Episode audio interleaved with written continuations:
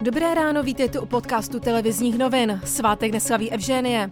A jaké bude počasí? Dnes bude jasno nebo polojasno. Nejvyšší teploty 15 až 19 stupňů. Na horách kolem 8 stupňů Celzia. A teď ke zprávám. Premiér Andrej Babiš ani ostatní ministři za ANO nechtějí prodloužit nouzový stav, který v České republice končí 30. dubna. O další prodloužení by musela vláda požádat poslaneckou sněmovnu. Podle ministra vnitra Jana Hamáčka už ale nemá smysl o prodloužení nouzového stavu usilovat přes premiérův odpor. Ministerstvo zdravotnictví představilo projekt, který má zmapovat výskyt nemoci COVID-19 v České republice. Plošné testování začne už zítra. Má odhalit protilátky v těle u lidí, kteří už nákazu prodělali a nevěděli o tom.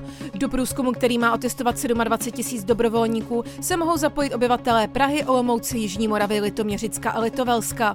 Více už minister zdravotnictví Adam Vojtěch. Já si nepamatuji, že by v nějaké moderní historii podobná studie byla kdy provedena. Bude to unikátní, tak jak čelíme největší pandemii za posledních 100 let.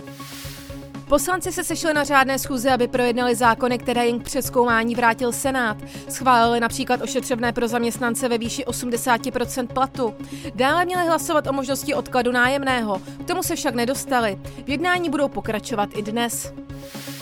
Světoví politici žádají prošetření šíření koronaviru. Podle některých je na vině čínská vláda, která o viru věděla, ale včasně to neoznámila. Vlády chtějí, aby v případě viny nesla Čína svoji odpovědnost.